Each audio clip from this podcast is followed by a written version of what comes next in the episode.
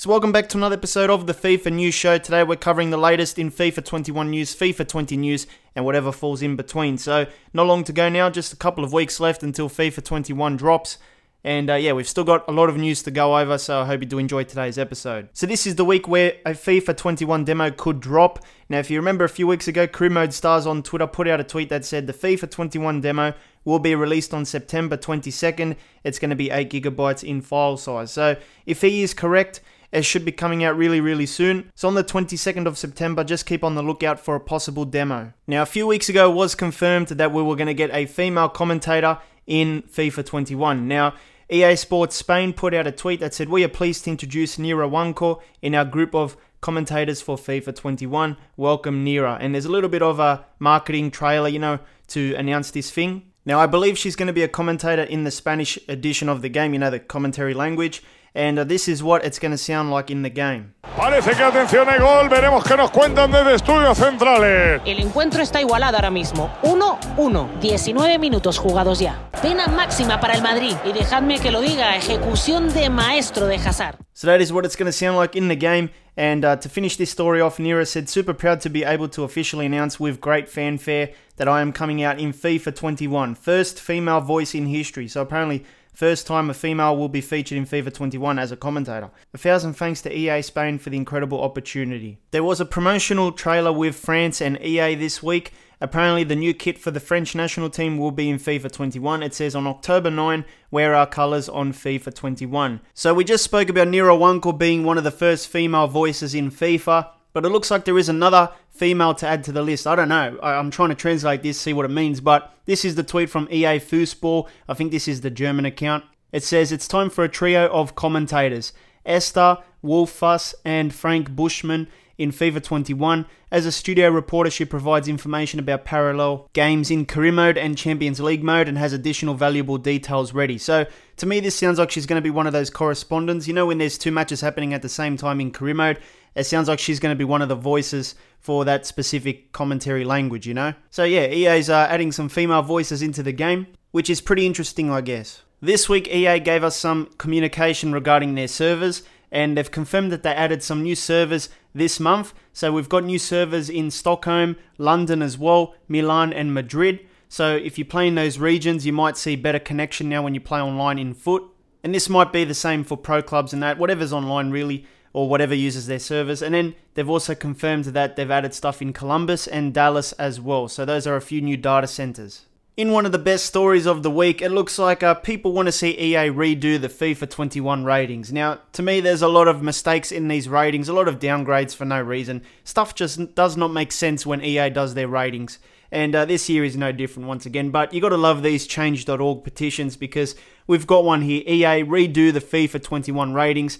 They're looking for 5,000. They've got 2,700 at the time of recording. And it says EA recently released the FIFA 21 ratings, and so many of them have come out so inaccurate that it almost looks like everyone got downgraded and EA didn't watch any of the 2019 20 season. To me, there's a lot of pace downgrade, so everyone is going to feel like a snail, I reckon, in FIFA 21. I would like them to get a redo look over at these ratings and do a re release before people end up not buying this game. Well, I think the game will still sell, but there is obviously bias to partner clubs. Liverpool won a league and their ratings skyrocketed. Yeah, it was like the same thing with United a couple years ago as well. But let me know what you think. Are you going to sign this petition? you got to love these change.org ones. How many have we covered over the last year in the news show, man? So a lot of the EA game changers were allowed to upload some career mode footage this week, and we saw a lot of what the gameplay is going to look like. And it was pretty cool to see the new features in action. You know, the visual sim, the player swap deals, a few of the menu settings before you get into the actual career modes and that. And I am excited for career mode this year. I plan to play it all year. That's if it's going to be good, you know. We don't know what's coming until we get our hands on it. But if you thought I was bad, if you thought I complain about the game mode, check out IGN's review of career mode. They say that career mode is an improvement, just not a big one. And that definitely sounds like something that I would put out as a video. They did say that it was a better career mode overall, but uh, yeah, some things he just didn't like. So just check out the video, you might find it useful. So we've got two new German stadiums coming into FIFA 21. EA Fußball put out an official statement that said the stadium of FC Union is new in FIFA 21. They also put like a screenshot of the stadium for us. And then there was also confirmation of the Paderborn Stadium that's going to be coming in FIFA 21 as well. And they also said play in 20 true to original arenas from the first and second Bundesliga division. So that's pretty exciting news. We've also got confirmation of Providence Park, which belongs to Portland Timbers. Uh, MLS Instagram put up a thing on the Instagram page about what it's going to look like in the game. So we sort of knew this from the like original FIFA 21 trailer, but they've confirmed it finally. Minnesota United FC also put out something on Twitter. They said, "A EA Sports FIFA, there's something missing from your game, and that is, of course, their stadium." So I don't know if it's coming in FIFA 21 or maybe they want to put it in a future FIFA game, but they just put this tweet out and uh, we'll see what happens. So we've got an official license confirmation. EA Sports Latin America put out a thing that said the Giant Slayer arrives with everything. We introduce you to the first Ecuadorian club to join to our strength. Now this club, I probably will butcher their name, but it's called Independiente del Valle or something. And uh, because it says with everything, I'm thinking maybe the stadium, the face scans, all that kind of stuff. So we'll see what happens with this, but they announced that the other day.